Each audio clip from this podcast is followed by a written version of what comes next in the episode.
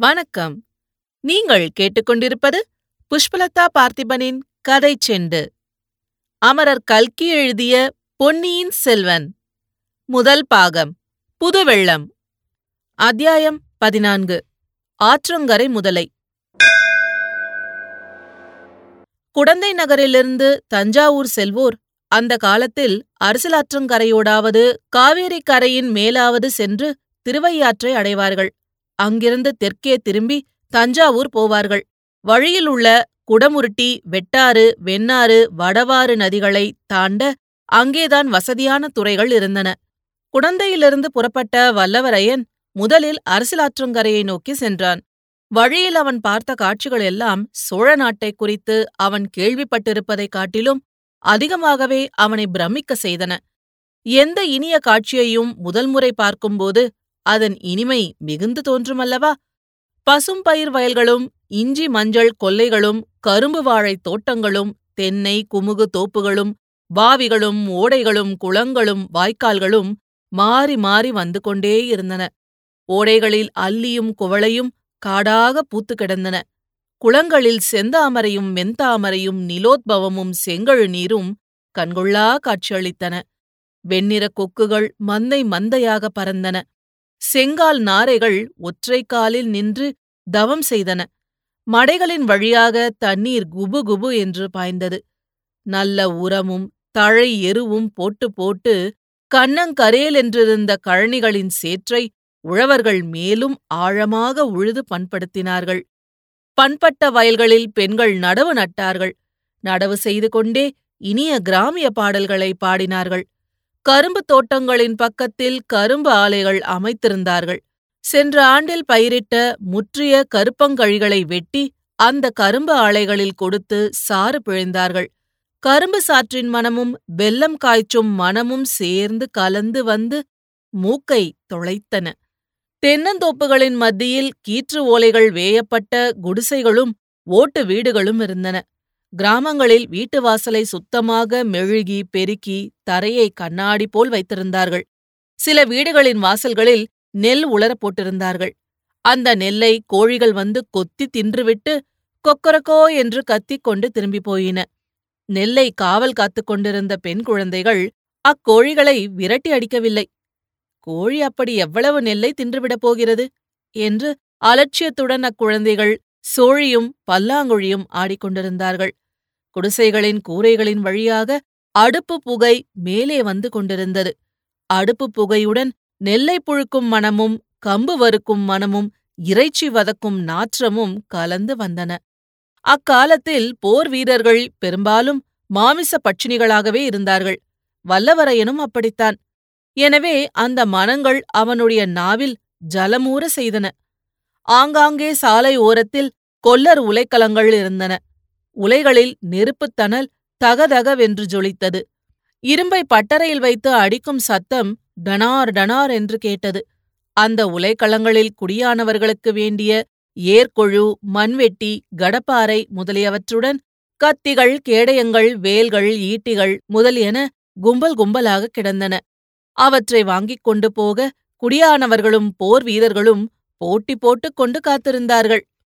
சிறிய கிராமங்களிலும் சின்னஞ்சிறு கோவில்கள் காட்சியளித்தன. கோவிலுக்குள்ளே சேமக்களம் அடிக்கும் சத்தமும் நகரா முழங்கும் சத்தமும் மந்திரகோஷமும் தேவார பண்பாடலும் எழுந்தன. மாரியம்மன் முதலிய கிராம தேவதைகளை மஞ்சத்தில் எழுந்தருளப் பண்ணிக்கொண்டு பூசாரிகள் கரகம் எடுத்து ஆடிக்கொண்டும் உடுக்க அடித்துக்கொண்டும் வந்து நெல் காணிக்கை தண்டினார்கள். கழுத்தில் மணி கட்டிய மாடுகளை சிறுவர்கள் மேய்ப்பதற்கு ஓட்டிப் போனார்கள். அவர்களில் சிலர் புல்லாங்குழல் வாசித்தார்கள். குடியானவர்கள் வயலில் வேலை செய்த அலுப்பு தீர மரத்தடியில் உட்கார்ந்து இளைப்பாறினார்கள். அப்போது செம்மறியாடுகளை சண்டைக்கு ஏவிவிட்டு அவர்கள் வேடிக்கை பார்த்தார்கள். வீட்டுக் கூரைகளின் மேல் பெண் மயில்கள் உட்கார்ந்து கூவ அதை கேட்டு ஆண் மயில்கள் தோகையை தூக்க முடியாமல் தூக்கிக் கொண்டு ஜிவ்வென்று பறந்து போய் அப்பெண் மயில்களுக்கு பக்கத்தில் அமர்ந்தன. புறாக்கள் அழகிய கழுத்தை அசைத்துக் கொண்டு அங்கும் இங்கும் சுற்றின. பாவம்! கூண்டுகளில் அடைப்பட்ட கிளிகளும் மைனாக்களும் சோக கீதங்கள் இசைத்தன. இப்படிப்பட்ட காட்சிகளையெல்லாம் பார்த்து கழித்துக் கொண்டு வந்தியத்தேவன் குதிரையை மெல்ல செலுத்திக் கொண்டு சென்றான். அவனுடைய கண்களுக்கு நிறைய வேலை இருந்தது. மனமும் இந்த பல்வேறு காட்சிகளை பார்த்து மகிழ்ந்து கொண்டிருந்தது. ஆயினும் அவன் உள் மனத்திலே லேசாக பனியினால் மூண்டது போல் ஒரு பெண்ணின் முகம் தெரிந்து கொண்டிருந்தது. ஆஹா! அந்த பெண் அவளுடைய செவ்விதழ்களை திறந்து தன்னுடன் சில வார்த்தை பேசியிருக்கக் கூடாதா பேசியிருந்தால் அவளுக்கு என்ன நஷ்டமாயிருக்கும்? அந்த பெண் யாராயிருக்கும்? யாராயிருந்தாலும் கொஞ்சம் மரியாதை என்பது வேண்டாமா? என்னை பார்த்தால் அவ்வளவு அலட்சியம் செய்வதற்குரியவனாகவா தோன்றுகிறது? அந்த பெண் யார் என்பதை சொல்லாமலே அந்த ஜோதிடர் கிழவன் ஏமாற்றிவிட்டார் அல்லவா? அவர் கெட்டிக்காரர் அசாத்திய கெட்டிக்காரர். பிறருடைய மனத்தை எப்படி ஆழம் பார்த்துக் கொள்கிறார்? எவ்வளவு உலக அனுபவத்துடன் வார்த்தை சொல்லுகிறார்? முக்கியமான விஷயம் ஒன்றும் அவர் சொல்லவில்லைதான். ராஜாங்க சம்பந்தமான பேச்சுகளில் அவர் மிகவும் ஜாக்கிரதையாக எதுவும் சொல்லாமல் தப்பித்துக் கொண்டார். அல்லது எல்லோருக்கும் தெரிந்ததையே விகசித சாதுரியத்துடனே சொல்லி சமாளித்துக் கொண்டார். ஆனாலும் தன்னுடைய அதிர்ஷ்ட கிரகங்கள் உச்சத்துக்கு வந்திருப்பதாக நல்ல வார்த்தை சொன்னார் அல்லவா? குடந்தை ஜோதிடர் நன்றாயிருக்கட்டும். இவ்வாறெல்லாம் சிந்தித்துக் கொண்டு வந்தியத்தேவன் சென்றான். அவ்வப்போது எதிர்பட்ட காட்சிகள் இடையிடையே அவனை சிந்தனை உலகத்திலிருந்து இவ்வுலகத்துக்கு இழுத்தன. கடைசியில் அரிசிலாற்றங்கரையை அடைந்தான். சிறிது தூரம் ஆற்றங்கரையோடு சென்றதும் பெண்களின் கைவளை குலுங்கும் சத்தமும் கலகலவென்று சிரிக்கும் ஒலியும் கேட்டன.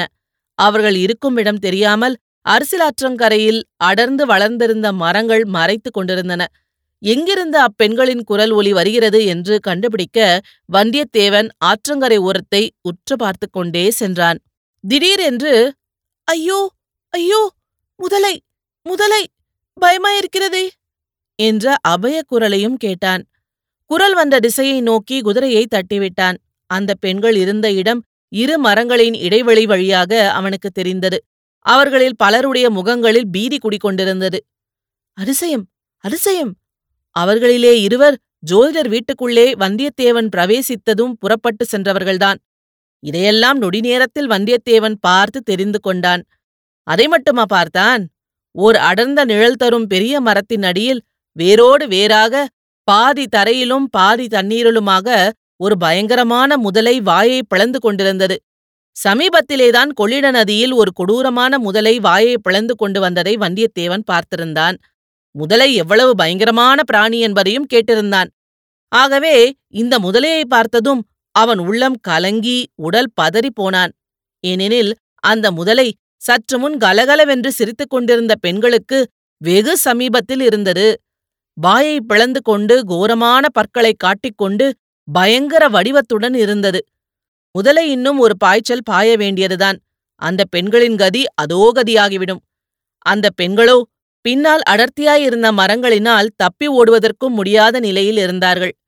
வந்தியத்தேவனுடைய உள்ளம் எவ்வளவு குழம்பியிருந்தாலும் அவன் உறுதி அணுவளவும் குன்றவில்லை. தான் செய்ய வேண்டியது என்னவென்பதை பற்றியும் அவன் ஒரு கணத்துக்கு மேல் சிந்திக்கவில்லை. கையிலிருந்த வேலை குறிபார்த்து ஒரே வீச்சாக வீசி எறிந்தான். வேல் முதலையின் கெட்டியான முதுகில் பாய்ந்து சிறிது உள்ளேயும் சென்று செங்குத்தாக நின்றது. உடனே நமது வீரன் உடைவாளை உருவிக்கொண்டு முதலையை ஒரேடியாக வேலை தீர்த்து விடுவது என்ற உறுதியுடன் பாய்ந்து ஓடி வந்தான் முன்போலவே அந்த சமயத்தில் அப்பெண்கள் கலகலவென்று சிரிக்கும் சத்தம் கேட்டது. வந்தியத்தேவன் காதுக்கு அது நாராசமாயிருந்தது. இத்தகைய அபாயகரமான வேளையில் எதற்காக அவர்கள் சிரிக்கிறார்கள்? பாய்ந்து ஓடி வந்தவன் ஒரு கணம் திகைத்து நின்றான். அப்பெண்களின் முகங்களை பார்த்தான். பயமோ பீதியோ அம்முகங்களில் அவன் காணவில்லை.